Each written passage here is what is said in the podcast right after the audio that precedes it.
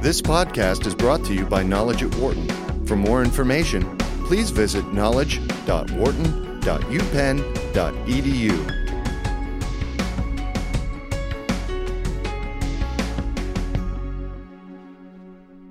After delivering an extraordinary 32% return in 2013, the U.S. stock market has had a shaky start in the new year. But Wharton finance professor Jeremy Siegel says corporate earnings are strong and the U.S. economy is likely to grow at a healthy rate in 2014. Siegel says stocks are not overpriced relative to earnings, but bonds are a risky play as interest rates rise. Hello, I'm Jeff Brown for Knowledge at Wharton, and today, once again, we have Wharton Finance Professor Jeremy Siegel with us for a few minutes. And thank you again for being with us. Happy to be here, Jeff. Well, it's late January, and everybody's getting their statements, year end statements from 2013, and seeing the stupendous gains they made in the stock market, getting ready to pay taxes on them. And now all of a sudden we seem to be falling off a cliff. The uh, S&P 500 is down about 3% uh, year to date after being up 32% last year. What is going on? Well, it shows you how used to gains we are. After up 32%, we call down 3% off a cliff. I, I regard it as a little bump. Uh, uh, no bull market goes up in a straight line. I mean, obvi- obviously, I mean, uh, we haven't had a correction for which is defined as a 10 percent uh, decline in the market for uh, you know at least two years, which is pretty remarkable. Now I don't think this current reaction is going to move that far, but uh, again, um, bull markets. In fact, many many technicians say it's healthy for a bull market to have this correction because it sort of blows off the excess bullishness that uh, sometimes accompanies rising prices. Well, what has triggered this now? Why now, not a month ago or a month from now? Well, I mean, ostensibly it was the emerging markets. Uh, you know, people are saying, uh, again, the tapering. Um, uh, you know, the truth is, of course, was the tapering was announced in December. So if markets are at least even partially efficient, why is it reacting four weeks later to something that we knew in December? Uh, you know, we had a, a, very disappointing labor market report. Uh, uh earnings are coming in so-so. Some uh, actually, the percentage that are beating earnings, at least at this point, are is actually a little bit more than average, but the, the beat is a little less, and some of the forward guidance isn't too good. That's been a little disappointing because we know that the second half of 2013 had better economic growth than uh, the first half. So uh, we many of us thought that maybe the fourth quarter would surprise us more on the upside, but it's still early. Let's let's wait until we get more data on that.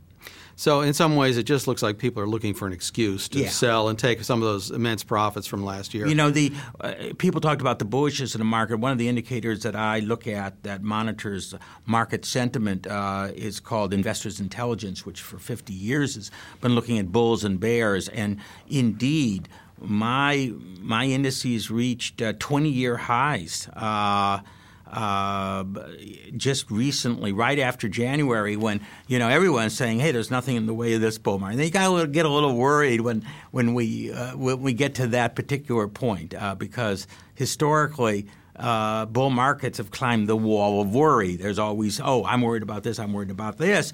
That's one reason I'm out of the market. Um, I don't think this bull market is over. I still think there's there's there's room to go. One of the things I'm curious about is that, that, we're beginning the tax season, and a lot of people, of course, are sitting on big gains from last year. I'm curious is is raising cash to pay your taxes a factor in this? Well, only if they sold. Remember, yes. Uh, so.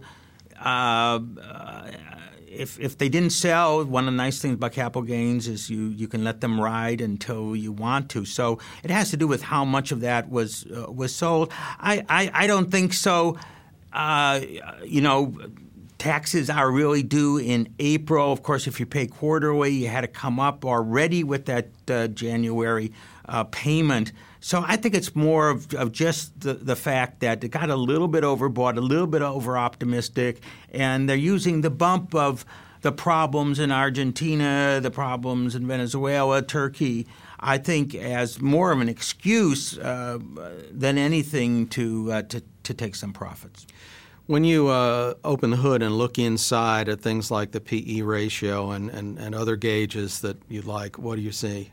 Okay, what, what I see is that our traditional gauge, which is using the S&P 500 earnings against its level, um, is very close to its historical average, very close to the average of the post World War II period, around 16, 16 and a half. Yes, on the basis of, of 2013 earnings, we're at around 17 right now, although it's come down a little bit in terms of that. It's a little bit above, but it's been my thesis for more than a year now that uh, this market is going to go above its historical mean. And the reason for that is the low interest rates. With so little competition from other asset classes, in my opinion, that would lead to a somewhat higher valuation. So, to me, I think this bull market is going to 18 to 19 times earnings, which is another probably 10, 12% in, in prices. Higher than they are today? Higher than they are today, yes. By when? The end of the year? Well, I, I say that. Uh, of course, it's, it's a fool whoever predicts short run in the market.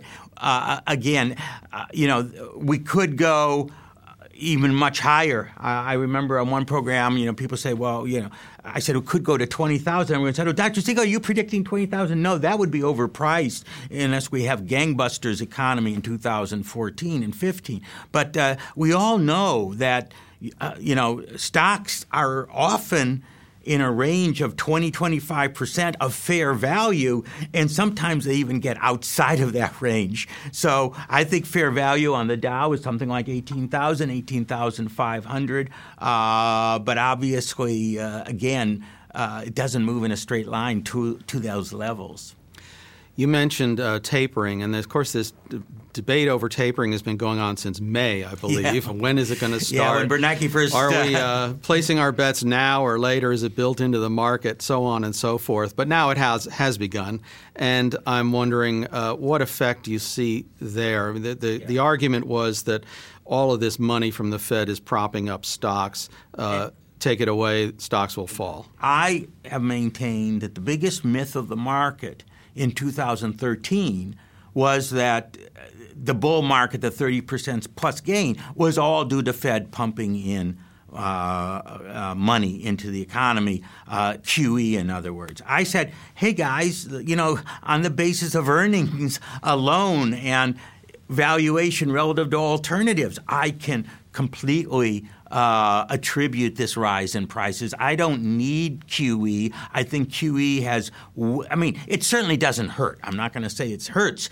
but I think it's way too overemphasized its, its contribution to the great bull market that we've seen over the last uh, two years. It really is the fading of the fears of another collapse that 2008, 2009 brought on. As the years go on, we see these risk premiums go down. Oh, you know, there isn't going to be a currency collapse, this municipal collapse, a commercial mortgage collapse. I mean, all of a sudden, people are saying, you know, the economy may not be great, but I don't have those primal fears that so dominated the market 2009, 10, and 11. And the, the, Fed's plan to reduce its bond buying program is a pretty slow process, and right. then uh, it will be well done before they get around to actually raising short-term interest right. rates. That's, that's are exactly. you comfortable with the pace at which these things yeah, are planned? I, I am, and even that pace isn't in uh, isn't in stone. I expect them to continue on the ten billion dollar uh, uh, tapering uh, at uh, at this week's meeting. Um, despite the bad employment report that we had. Uh, however, let me let me say if the markets go down further and we get some um, further poor data, surprisingly low data, uh, I would say that there's a very good chance at the March meeting. Now that that is if this occurs for them to halt the tapering. Uh, and I, I, don't expect that to happen. I, I think we're going to see a reacceleration of the recovery. But again, no one should think that uh, you know this pace is in stone. It isn't. Um, uh, uh, it can respond any way to what actually happens in the economy. And we're just days away from the handoff from Ben Bernanke to Janet Yellen. Is that a significant event? It, it is for them, obviously, but does it matter to the markets? Well, I, I think the markets have now reconciled themselves. Uh, are, are, certainly they're factoring that in. Uh, I, I, mean, I think Janet Yellen is very competent. I think she is a very, very good choice. I do think she's on the dovish side. I think there's no question that when push comes to shove, but she's also a good listener and she's a very smart woman. And she's not and she knows that the Fed has a inflation target, and it's not going to violate that inflation target by any significant amount. So uh, again, you know, she is only just like Bernanke and Greenspan before him. They are only one vote of 12 on the open market committee, and so there's no veto power. Uh, certainly, they they hold sway. Uh, their argument and their position is certainly important, but. Uh, I don't think the bank presidents who have had no qualms about speaking out when they are concerned about uh, uh, inflation or, or overstimulus, uh, they they will certainly have their uh, voices uh, felt if they think that Yellen is moving too much to the dovish side. How does the economy look to you? Is it uh, getting stronger as it seems to be? I still think so, despite you know the fact that we you know again had that poor employment report for for the last month um, in uh, you know December, I, I think we have a chance for three and a half percent plus even in GDP growth for 2014. Um, uh, again, uh, the better markets, the better.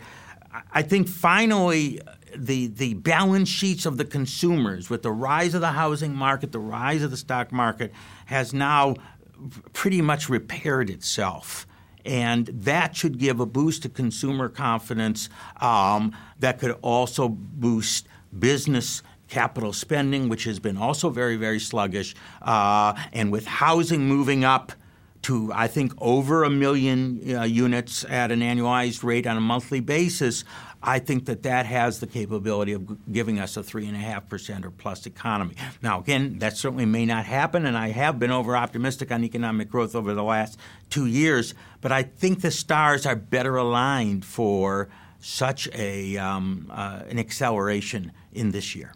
One of the elements of consumer confidence, of course, is jobs, and whether you think you're going to lose your job or your chances of getting one if you have. You think the job uh, situation is going to improve?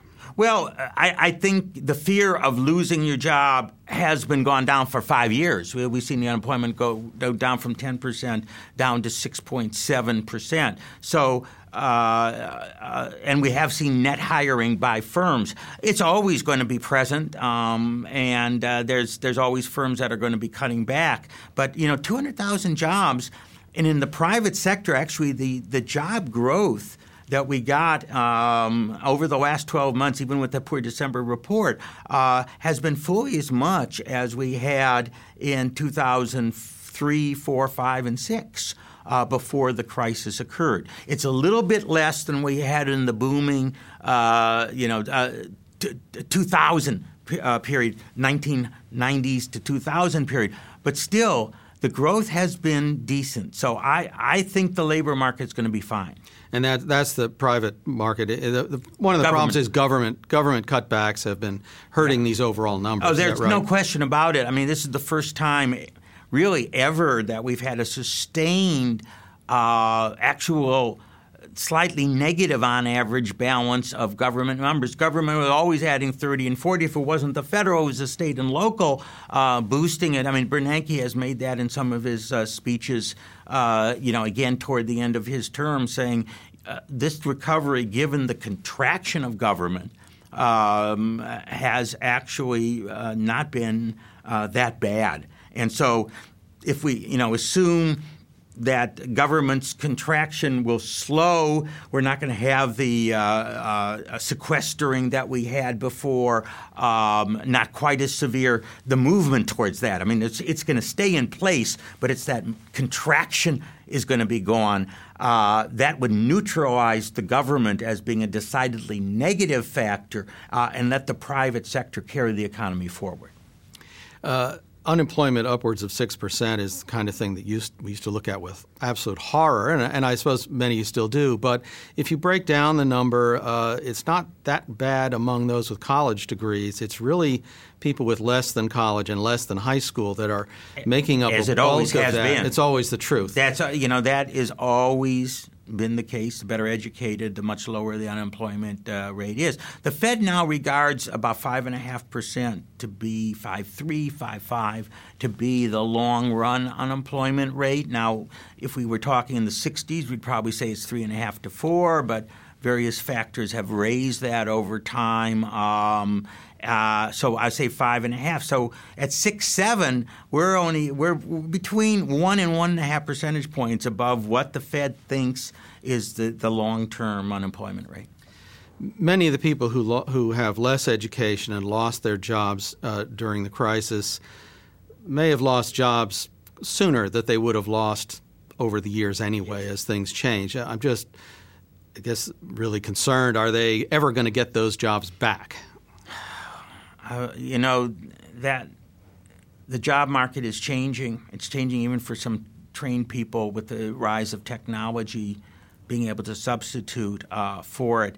Uh, you know, the low skill jobs I don't think are coming back. I mean, um, uh, there's just too much too many people around the world, and with technology and communication being so easy to bring that to the fore, that they can take over those low skilled jobs and produce the goods and ship them, or even do the services by uh, uh, you know remote telephone centers that we have uh, in in the less developed countries. All sorts of services are are going to be outsourced. So you have to find your niche about you know what kind. There's always gaps in services. There's always areas where the people who are gaining from the technology want to spend. I mean, there's been a restaurant boom. People, younger people are, are enjoying going out. I mean, these are these are the type of service areas that are expanding, and there and there will be others. So again, it's a dynamic economy. But the old factory job, even with manufacturing, stabilizing uh, the old manual labor job, except maybe in the healthcare area where people might have to have some you know personal assistance, uh, is is probably not coming back.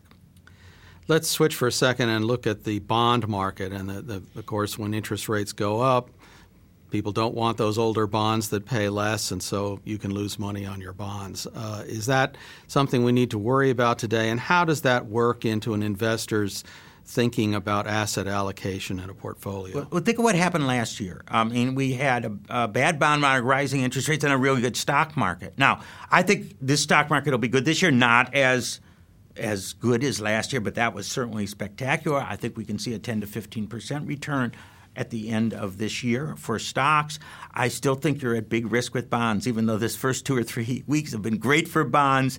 Bounced back from just over three percent on the 10 year down to two seven. Uh, with this, uh, you know, a little bit of a you know pullback on risk, the emerging market crisis, which I think uh, stimulated a little bit of, oh my God, I remember 1997. Maybe you remember, Jeff, that the Asian crisis, remember that, really whacked the market.